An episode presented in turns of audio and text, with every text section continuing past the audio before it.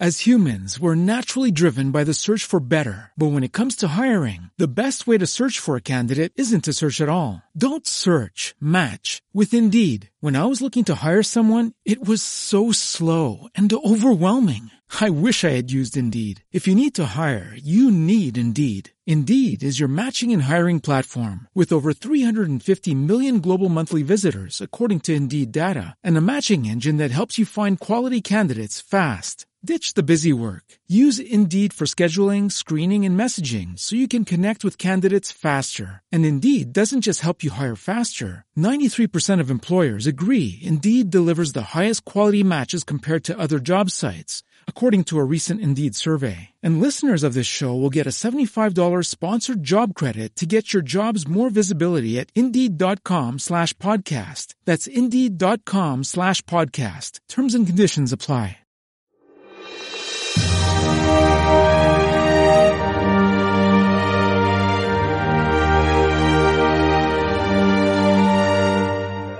Luces y sombras de la historia Un viaje a través del tiempo.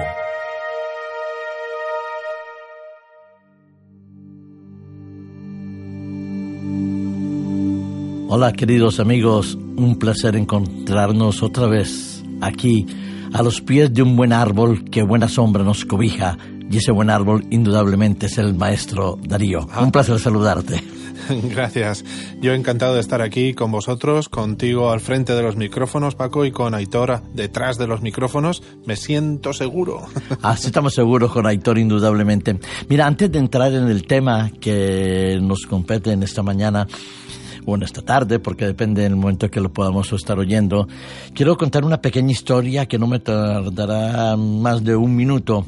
Muy bien. Dos hermanos se habían enfadado y vivían en dos fincas que estaban colaterales. En medio de la finca pasaba un riachuelo pequeño y durante muchos años no se hablaban. Entonces uno decide construir un puente para unir las dos orillas. Hay ríos que nos invitan a unir puentes, a hacer puentes para mejorar las relaciones humanas. Hay otros ríos que por muy pequeño que sea se convierten en desafíos, en combates y quizás también en fronteras. Vamos a tener que hablar hoy de uno de esos ríos y de algo que pasó y que marcó la historia. En todo caso, la frase es lapidaria. La suerte está echada. Seguimos hablando del gran conquistador y el hombre de ciencia, de filosofía, de letras, de estrategia militar e indudablemente Julio César el Grande. ¿Qué, no, ¿Qué pasó en Rubicón? Que es el famoso río del cual estoy hablando. Bueno, el Rubicón es, es, un río pequeño al norte de Italia y que marcaba, por así decirlo, la frontera segura que protegía a Roma por el norte. Y bueno, eh, esta frase fue pronunciada después de que Julio César y después de que su guerra de las Galias se terminara, pues quería volver y quería volver en triunfo en Roma. Celebrar un triunfo en Roma era algo así como una cabalgata en la cual se enseñaban los tesoros, los enemigos capturados, en aquel caso sería Vercingetoris encadenado, y, y quería celebrar ese triunfo que se merecía él y sus legiones, o al menos de eso estaba absolutamente convencido. Pero en Roma estaba Pompeyo, y Pompeyo había sido muy amigo de César, de hecho le prestó sus legiones para iniciar la guerra de las Galias, se casó con su hija. Eh, bueno, era de lo más amigo, pero ¿qué pasa? Muchas veces la amistad que está muy arriba a veces está muy abajo. Y Dice que entre más alto sea la cumbre, más grande la caída. Sí, y la verdad es que después de la, de la muerte de, de su esposa, de la hija de Julio César, pues eh, Pompeyo eh, eh, presta atención y presta oídos a todos los senadores que le dicen que Julio César le quiere quitar el poder. Entonces, cuando Julio César dice yo quiero entrar y recibir el triunfo en Roma, cosa muy legal y muy legítima por su parte, pues Pompeyo lo considera eso como cuando Sila, muchos años antes, cuando Julio César era joven y Pompeyo también tenía eh, poquitos años, eh, Sila entra en Roma con sus tropas y establece una dictadura. Entonces, eh, ya de aquello se hicieron una serie de leyes en las cuales ningún general podía entrar con sus tropas en Roma. Y claro, ellos se acogen a esas leyes y le dicen a César no puedes pasar del Rubicón con tus tropas. Y César que estima en su derecho legítimo el pasar y celebrar el triunfo en Roma, dice alea yacta est. La suerte está echada porque voy a cruzar el Rubicón y voy a celebrar mi triunfo en Roma. Pero fíjate que eh, una victoria tan grande, importante como fue la victoria en la Guerra de las Galias, se va a convertir eh, en un motivo de enfrentamiento entre dos grandes ex amigos, pero también eh, entre dos fracciones del Imperio Romano.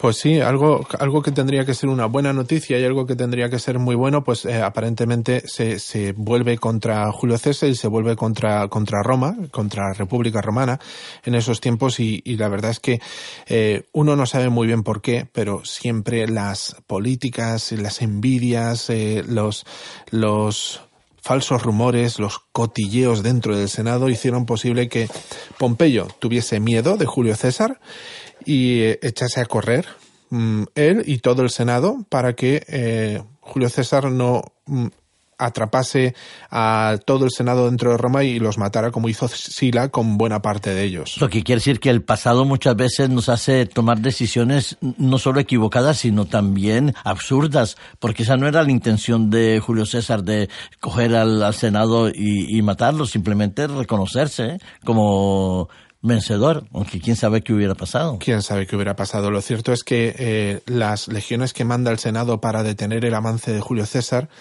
se unen a Julio César.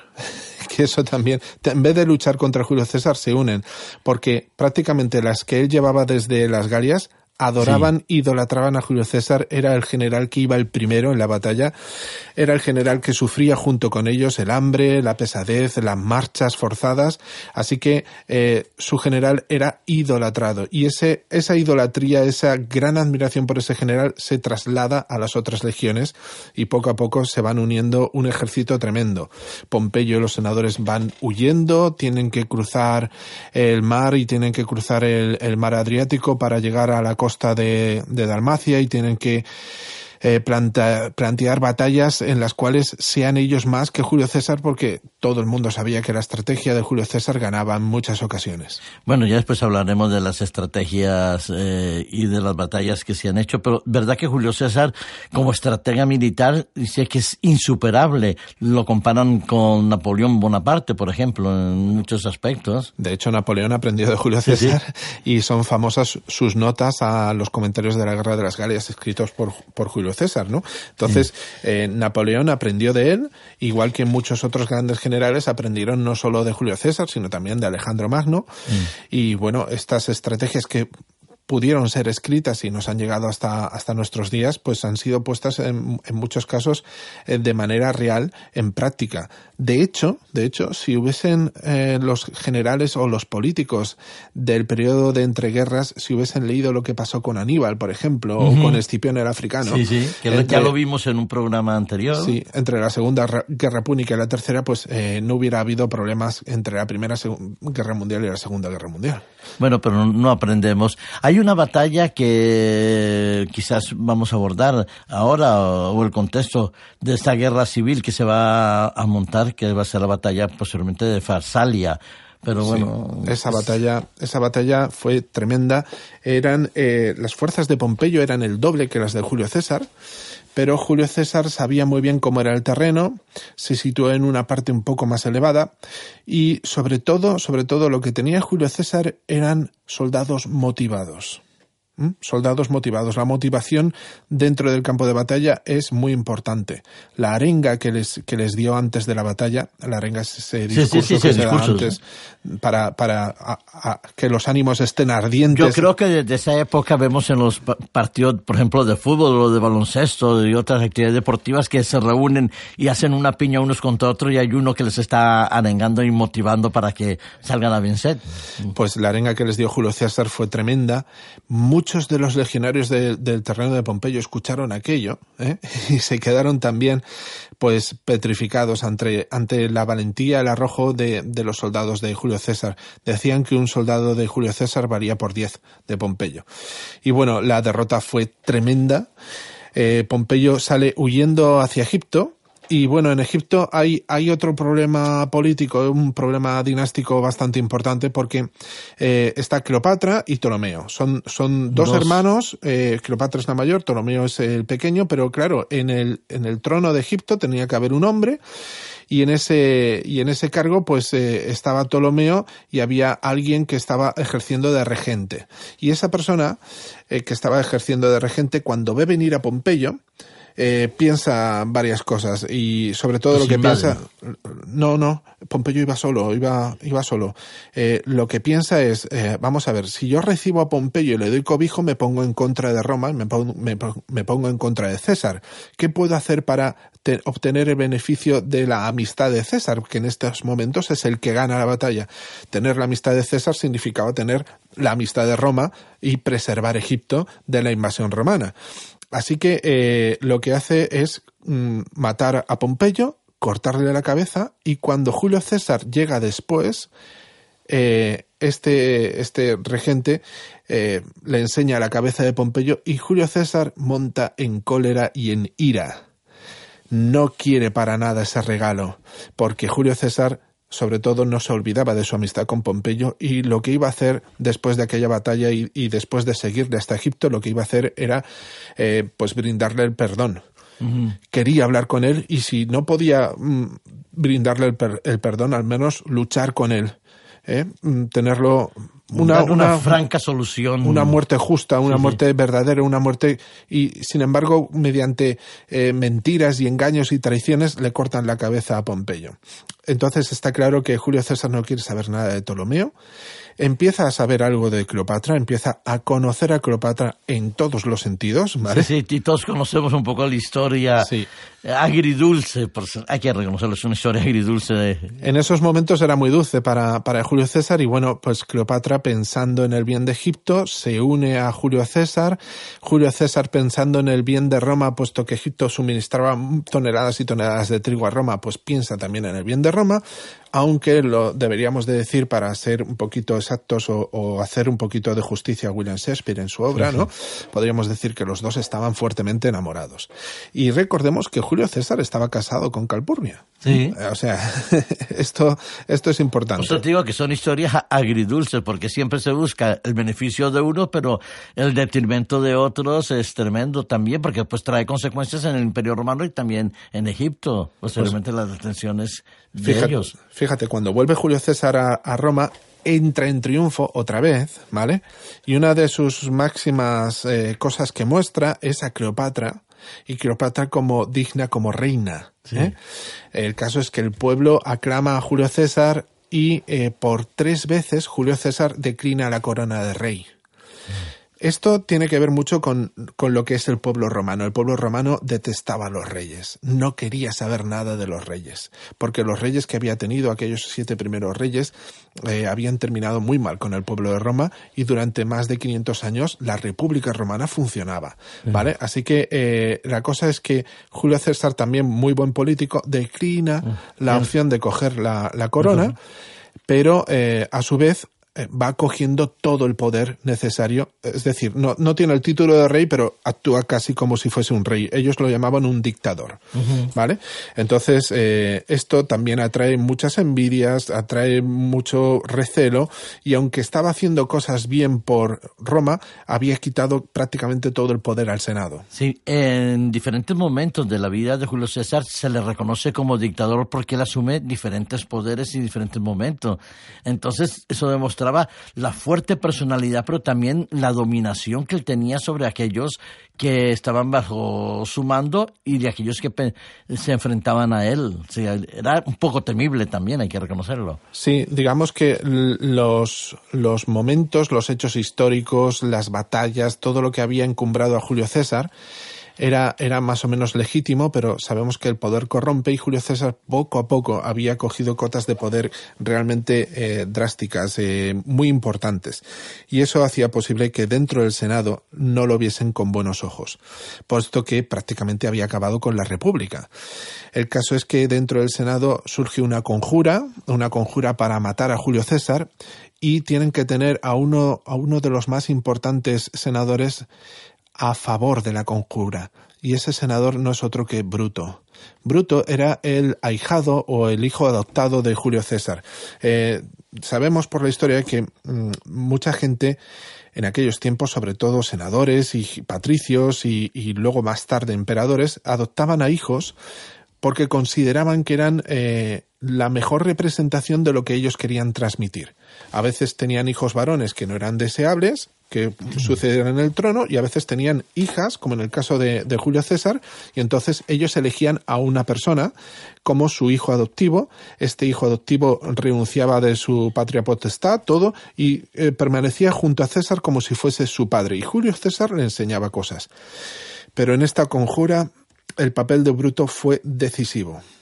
Bueno, en la vida de Julio César, con sus tres esposas, eh, su hija, que le acabas de mencionar, su hijo no, eh, adoptivo, que toma el nombre de Augusto, eh, encontramos que también Julio César tiene que enfrentarse a qué va a ser del futuro de Roma, porque lo que él ha decidido, lo que él ha construido desde la batalla de Farsalia, que se dice que es un poco, marca un antes y un después en la historia del Imperio Romano, ¿qué hace Julio César? ¿Cómo enfrenta esos últimos años de su vida sabiendo que, bueno, que no le es fácil, que tiene el conjuro de su hijo adoptivo, tiene el Senado, parte del Senado en contra, y el pueblo que comienza a estar un poco receloso. Receloso, sí.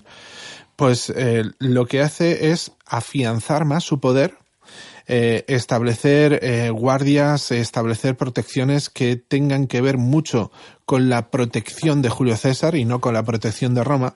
Y bueno, todo lo que había conseguido, sobre todo en las fronteras, se empieza a debilitar porque todo se empieza a concentrar en Roma. Roma comienza a ser el sitio donde puede continuar todo o terminar todo. Radicalmente terminar todo.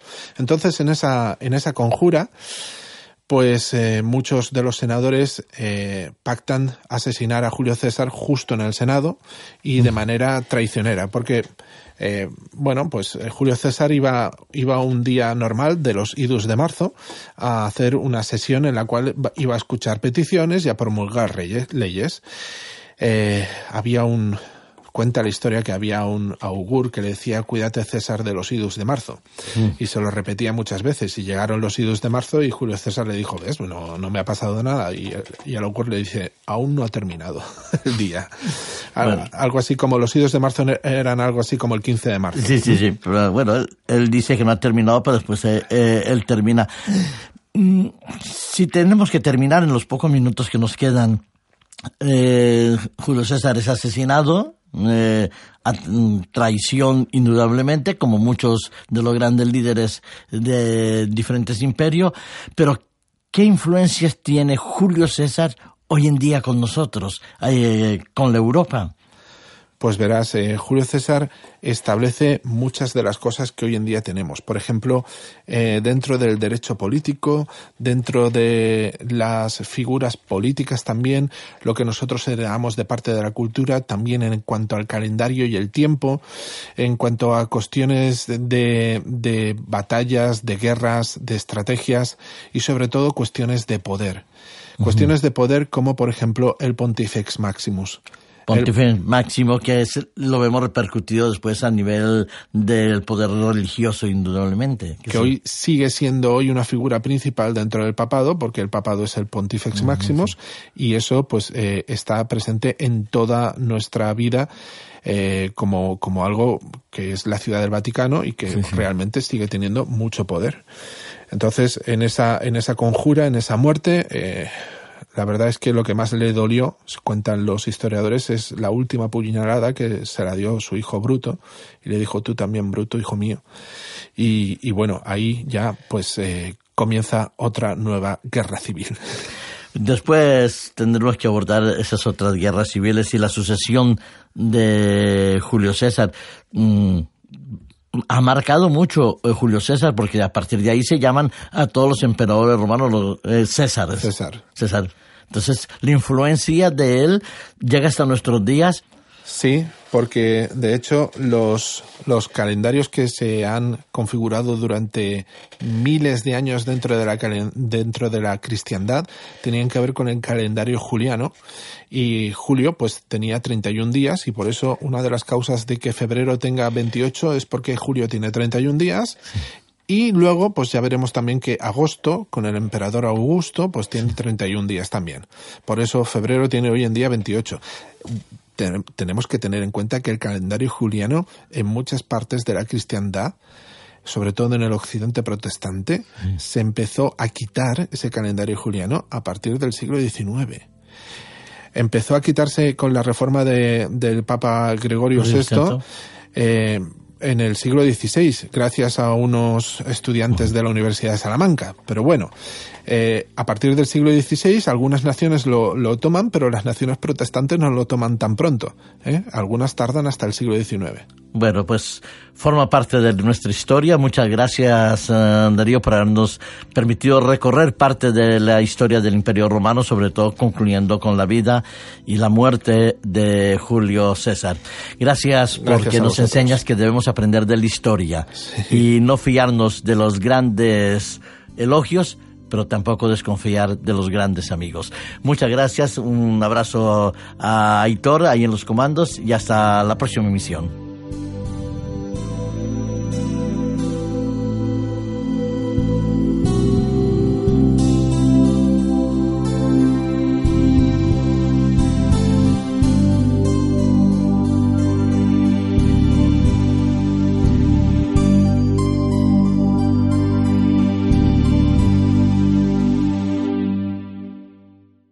Judy was boring. Hello. Then Judy discovered ChumbaCasino.com. It's my little escape. Now Judy's the life of the party. Oh, baby, mama's bringing home the bacon. Whoa, take it easy, Judy. The Chumba life is for everybody. So go to ChumbaCasino.com and play over 100 casino-style games. Join today and play for free for your chance to redeem some serious prizes.